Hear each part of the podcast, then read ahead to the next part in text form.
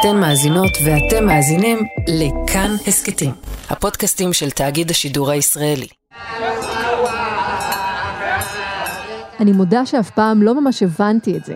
בכל שנה בסתיו טיילת ארמון הנציב נמלאת באנשים יוצאי אתיופיה.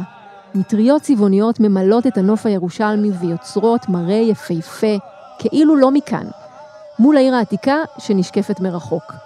הקייסים מדברים שם מול הרבה מאוד מאזינים לבושי לבן, ומפה לשם מתגנבת לשיח המילה ירוסלם.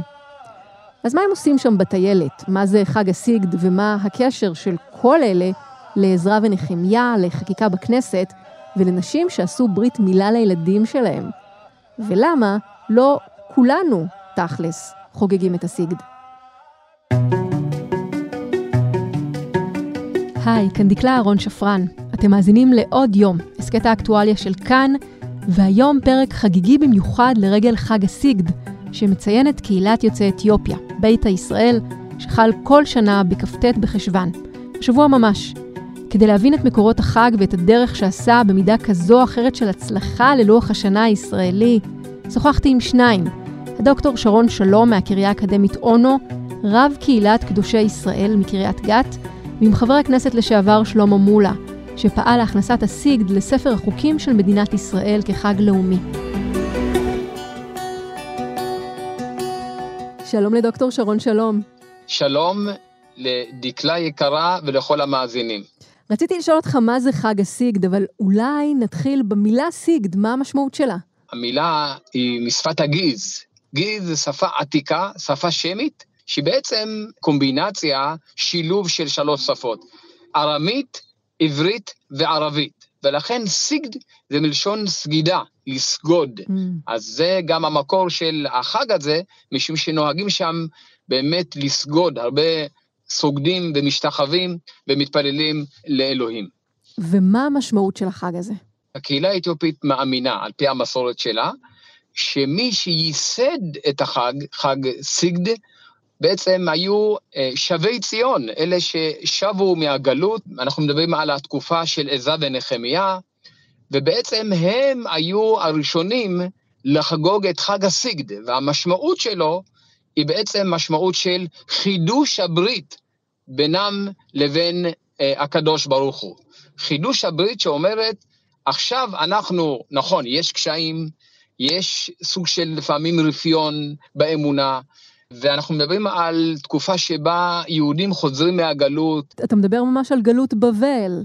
ממש ככה, כן. ואנחנו מדברים על גלות בבל, שיהודים חוזרים מגלות בבל בשביל להקים, אחרי הצהרת כורש, להקים את בית המקדש השני, ובעצם שם אנחנו מדברים על מצב של רפיון באמונה, בנישואי תערובת עם נוכריות ו- וגויים, mm. ובעצם חידוש חג הסיגד אומר, אנחנו עכשיו רוצים להיטהר, אנחנו רוצים עכשיו לחדש את הברית, אנחנו עכשיו רוצים לחדש בעצם מעין זוג שמתחתן, ויש אהבה ענקית וגדולה בתחילת הנישואין, כמובן, על אחר כמה וכמה בתקופת האירוסין, ובאופן טבעי, אחרי כמה שנים של נישואים, יש איזה סוג של עייפות, יש תחושה שאולי האהבה עכשיו הולכת ודועכת, והנה, אה, פעם בשנה, שזה בחג הסיגד, שוב מתכנסים מתחת לחופה וכורתים ברית מחודשת ומחדשים את האמונה הזאת. נשמע מקסים. האמת היא שזה קצת מזכיר את מעמד הר סיני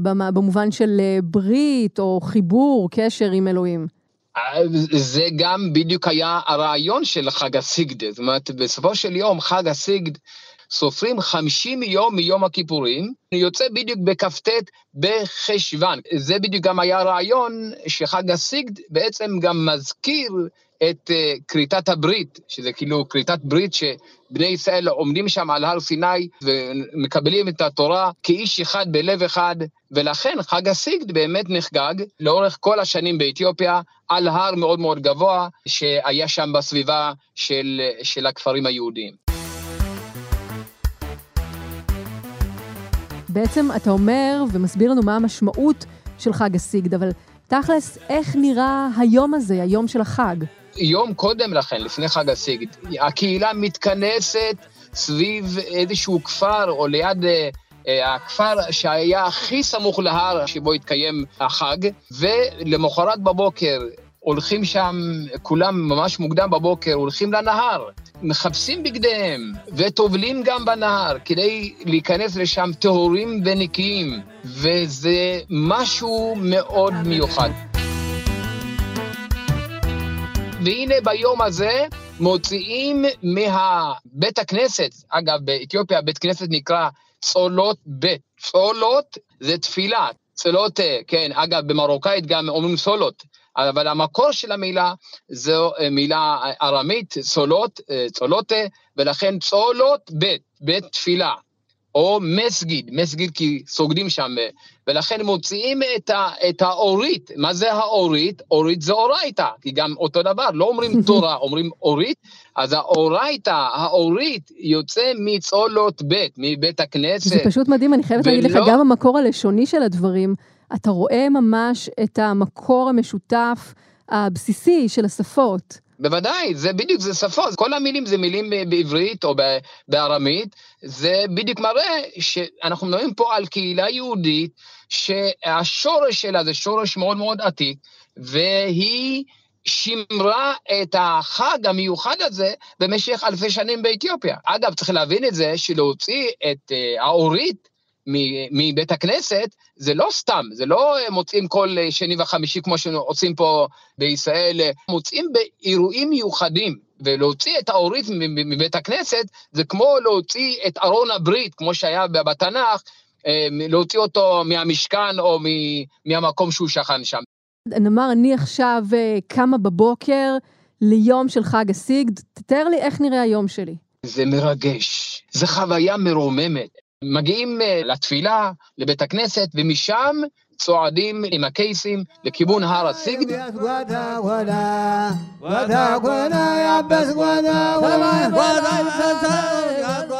ואנשים שם ממש בהילולים, ושם בעצם, ממש בתחתית להר, היו כאלה שנהגו לשים גם אבן על הכתף. מה המשמעות של זה?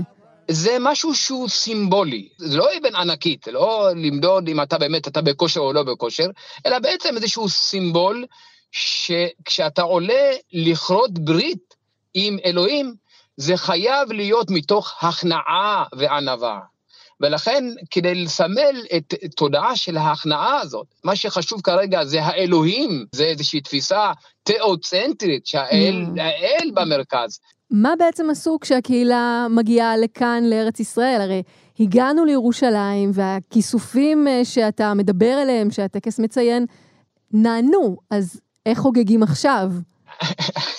את יודעת, הרבה פעמים אומרים שאחרי, אנשים אומרים לי, אחרי החתונה, לא יודע מה, אהבה כבר הולכת ודועכת, אה, אין אהבה, אה, וכולי וכולי. אני, מי שמבין קצת בפיזיקה, מבין שקודם כל ששום דבר לא הולך לאיבוד. תמיד אהבה קיימת, רק שתחושה שאולי אהבה כבר אה, איננה קיימת, אבל שום דבר לא הולך לאיבוד קודם כל.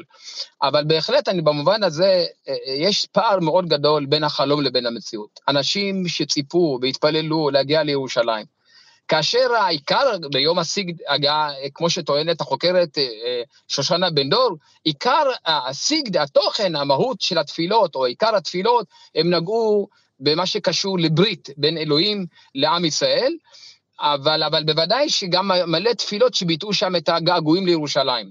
עכשיו באמת, התקיים דיון פה בישראל, אנחנו פה סוף כל סוף, הגשמנו את החלום של אלפיים, שלושת אלפים שנה, בדרך נס, כפי שקרא לזה החוקר אה, ג'ורג' פרידמן, היסטוריון, אה, שאמר שההיסטוריה של העם היהודי זה אקסדנט אוף היסטוריה, זה תאונה של ההיסטוריה. זה באמת תאונה של ההיסטוריה, זה, איך אפשר לקרוא דבר כזה? והנה אנחנו נפגשים פה בירושלים, ובאמת, אמרו, אנחנו פה, הגשמנו את החלום, לא, אולי לא צריך יותר. אולי כבר הגענו, אולי לא צריך את זה יותר. אולי לא צריך, אנחנו פה בשביל מה, הפוך על הפוך. זאת אומרת, אנחנו מאוד זקוקים, האהבה בזוגיות היא לא בשביל להתחתן. אה, זה בוודאי בשביל להתחתן, אבל האהבה של זוגיות, החוכמה, יש, אני קורא לזה, יש אהבה ממבט ראשון, והחוכמה הגדולה ביותר זה אהבה ממבט שני. והאהבה ממבט שני מתחילה אחרי העלייה, אחרי החתונה.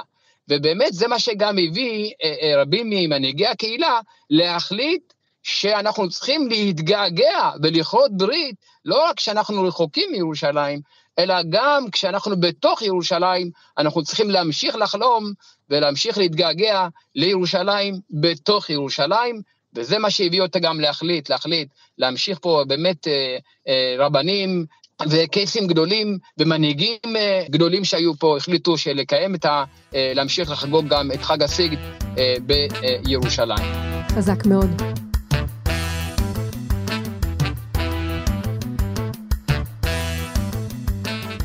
כל זה נשמע באמת חשוב מאוד ומרגש ומשמעותי, אז אני חושבת, למה אין את חג הסיגד אצל קהילות אחרות של יהודים? למה לא כולנו חוגגים את חג הסיגד?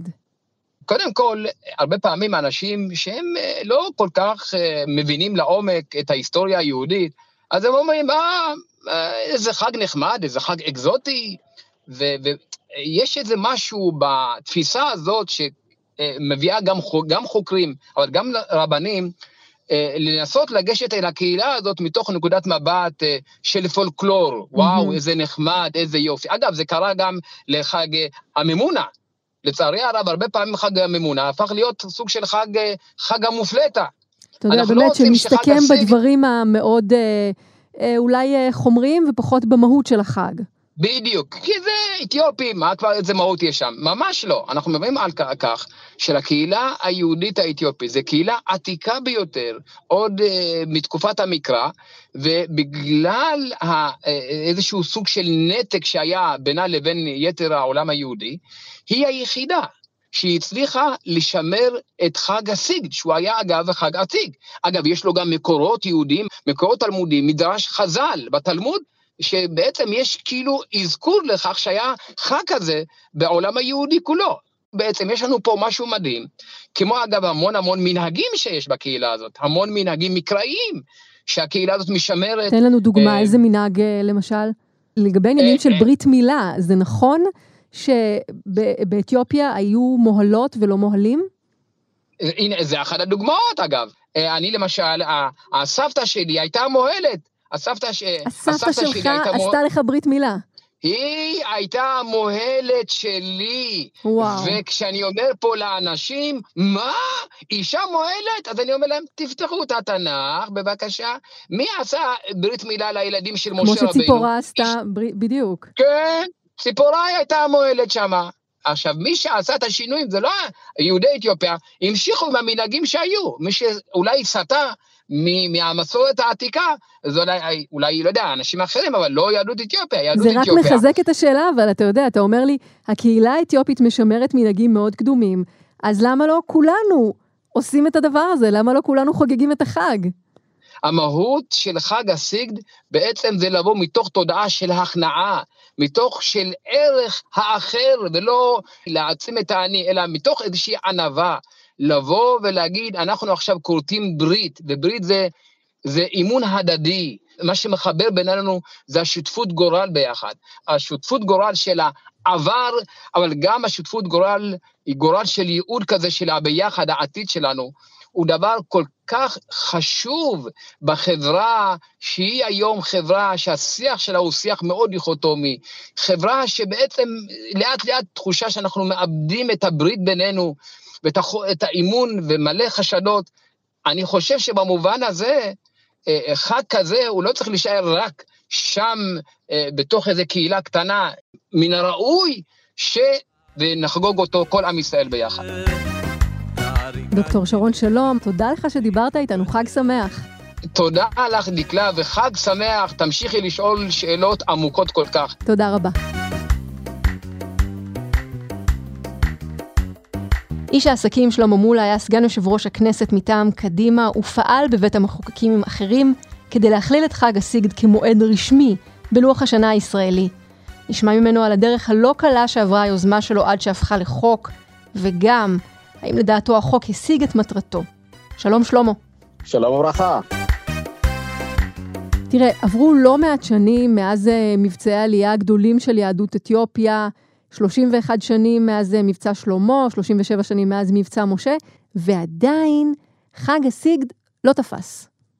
כן, אה, תראי, אה, כמו הרבה דברים, איך, איך החברה הישראלית מתייחסת בעצם לעצם העלייה, לעצם התרבות, לעצם המסורת שכל קהילה מביאה איתה? האם החברה מנכסת את זה רואה כנכס בלתי נפרד בחוויה החברתית הישראלית שלנו, או שבאים ואומרים, מה זה חג הסיגד, זה של האתיופים, זה לא שלי, זה לא מעניין, לא חוגג, וכולי וכולי. למרבה ההפתעה, דווקא חג הסיגד הוא היה צריך להיות חג לאומי בלי שנזדקק אפילו לחוק, כי מדובר בחג, במסורת שהיה בתקופת עזרא ונחמיה, בתקופת בית המקדש השני, וזה בעצם מסורת שיהודי אתיופיה לקחו איתם, שמרו, כמו ששמרו גם מנהגים האחרים במשך אלפי שנים, אז כשבאנו עם זה ואנחנו אמרנו, חברים, תכבדו. למשל, יודעת שזה יהודי אתיופיה, הקהילה היחידה בעולם ששמרה את הנושא של טומאה וטהרה,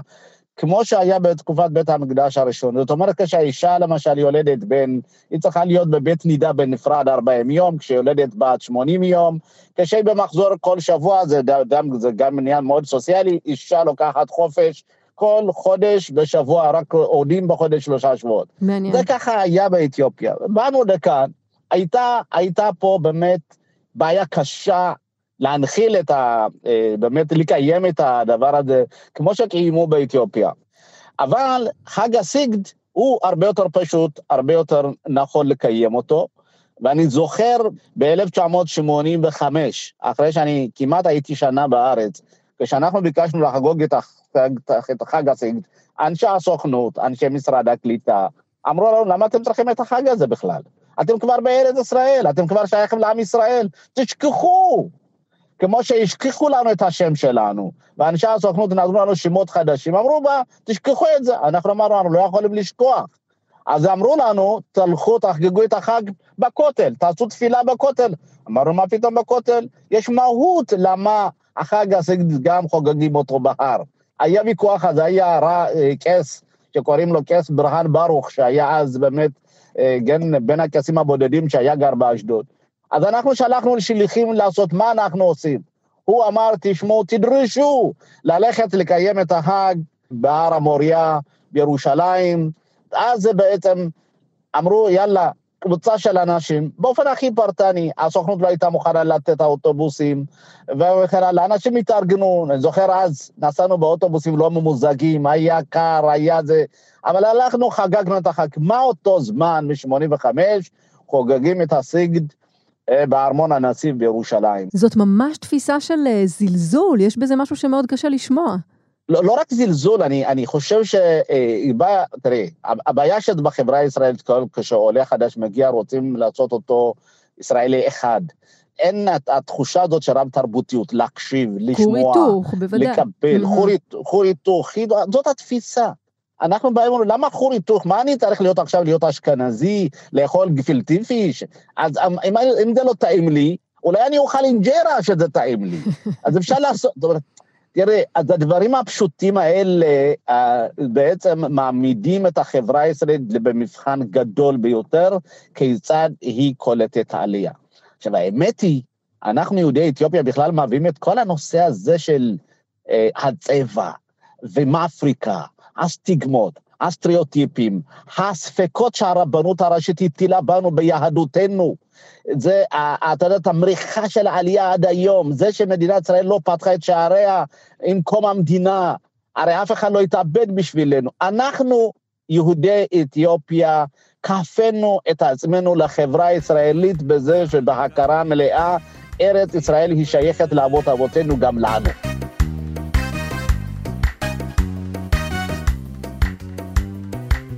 בוא נלך אחורה ונשאל איך החוק הזה מתחיל לרקום עור וגידים, איך בעצם מתחילה להתגבש ההכרה הרשמית של מדינת ישראל בחג הסיגד. זה לוקח אותנו בעצם באמת לשאלת הספקות אה, שמטילה הרבנות הראשית ביהודי אתיופיה. ואנחנו מנסים לפלס את דרכנו, להגיד לחברה הישראלית, תכירו מי אנחנו, תכירו את הזהות היהודית שלנו, היא זהות יהודית אותנטית. ובמאבק הזה שאנחנו מנהלים אותו על מעמד הקייסים, במאבק הזה של לבטל את הגזירה הזאת של יהודים מאתיופיה שבאו למדינת ישראל, יעשו גיור לחומרה, במסגרת המאבק הזה וההפגנות והשביתות, אנחנו באנו ואמרנו, בואו לא נלך אולי נלך הפוך, נבקש אה, שיהיה חוק שהסיגד יהיה יום חג לאומי למדינת ישראל, ודווקא ביום הזה תהיה הזדמנות אולי ללמד, להכיר, להתעמק, שבמערכות החינוך, בצה"ל, ברשויות המקומיות, אולי ידברו על יהודי אתיופיה, על גבורת העלייה של יהודי אתיופיה, על המסורת שהם שמרו, על הגחלת שהם שמרו אלפי שנים בקנאות, שיכירו אותנו. ואז הדרך היחידה בעצם לקבוע איזשהו סמל, לכן חג הסיגד מבחינתנו כפעילים, כאנשי חברה, בחרנו את חג הסיגד לגרום לכך שזה יהיה אה, יום לאומי. האמת היא, מדינת ישראל לא רצתה, מוסדות הממשלה לא רצו, ולא רצו לממן וכן הלאה. חשבנו בהתחלה אולי לא צריך חוק, אלא אם כן באמת לדבר עליו, יכניסו את זה בתקנה, אה, בתקנון של משרד החינוך, אולי ילמדו שם, לא הצלחנו. ולכן באנו ביוזמה ארגונים של יהודי אתיופיה, ואמרנו יאללה בוא נחוקק חוק בכנסת, אז את החוק יצטרכו לקיים אה, ויצטרכו להתייחס אליו.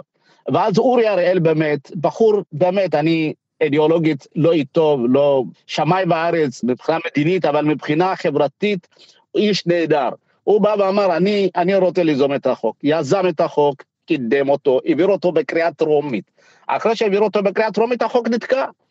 ואז מה שקרה, אני נכנסתי לכנסת, וכשנכנסתי לכנסת בעצם, אז הייתה ממשלת אולמרט, באנו ואמרנו, אני התגייסתי בכל כוחי, אני לא חתום על החוק. החוק הוא נחתם על ידי אורי מבחינה טכנית, אבל מהותית אני סייעתי לו יחד עם יולי אדלשטיין ועוד חברי הכנסת, פעלנו שהחג הזה, היום הזה יהיה יום חג. היה פה ויכוח, המעסיקים למשל התנגדו, משרד האוצר התנגד, אמרו שזה חוק תקציבי. כי בעצם המשמעות היא שאנשים יכולים אה, לבחור את היום הזה כיום חופש, להצהיר עליו.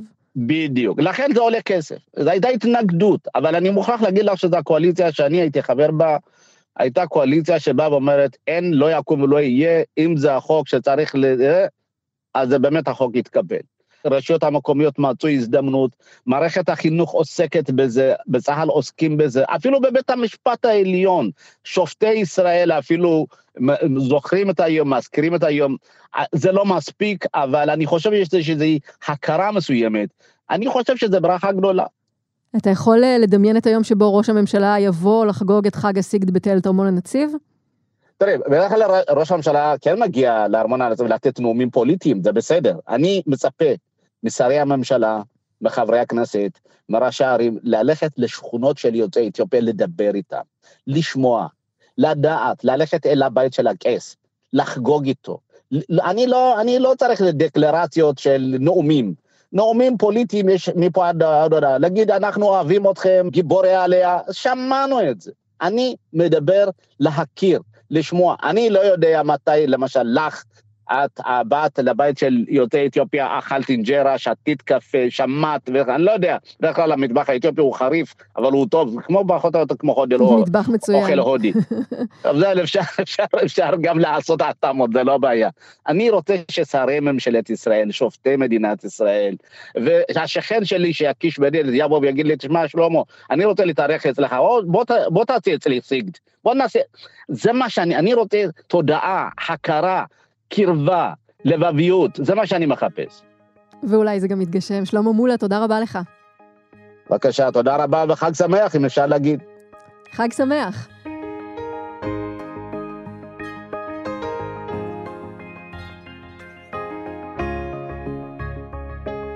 אתם יודעים, במהלך אה, העבודה על הפרק הזה, נתקלתי במאמר שכתבה פנינה גדיה גינאו, והיא כתבה ככה: ביקשתי מסבי שיסביר לי כיצד הוא מבין את החג, והוא אמר לי דבר מקסים ששינה את תפיסתי. יום הכיפורים הוא הזדמנות לכפר על עוונותינו מול אלוהים ובני האדם, ולקוות שהשנה נתנהג יותר טוב למען עצמנו והחברה. בסיגד אתה מחדש את ברית אברהם אבינו עם האל, ומחדש את מעמד הר סיני, כי לא היית שם באמת. מדי שנה, כותבת פנינה, אנחנו צריכים להזכיר לעצמנו מול מי אנחנו עומדים ובזכות איזו ברית אנחנו חיים. מאז שסבי אמר לי את הדברים האלה, הבנתי שהסיגד הוא יותר מחג דתי, ומאז אני עולה לירושלים מדי שנה. כי עבורי הסיגד הוא הזדמנות לחדש את מעמד הר סיני, לחשוב מחדש על הבריתות וההסכמים שקיבלתי בחיי, ביני לבין עצמי, ביני לבין סביבתי וביני לבין אלוהים, ולקבל על עצמי בריתות חדשות.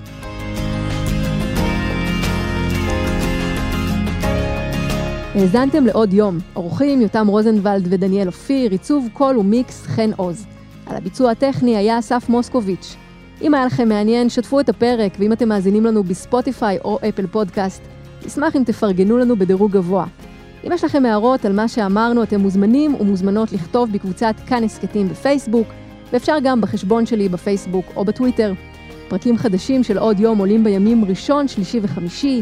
את כולם וגם הסכתים נוספים מבית כאן תוכלו למצוא בכל מקום שבו אתם מאזינים להסכתים, או באתר שלנו. אני דקלה אהרון שפרן, נשתמע.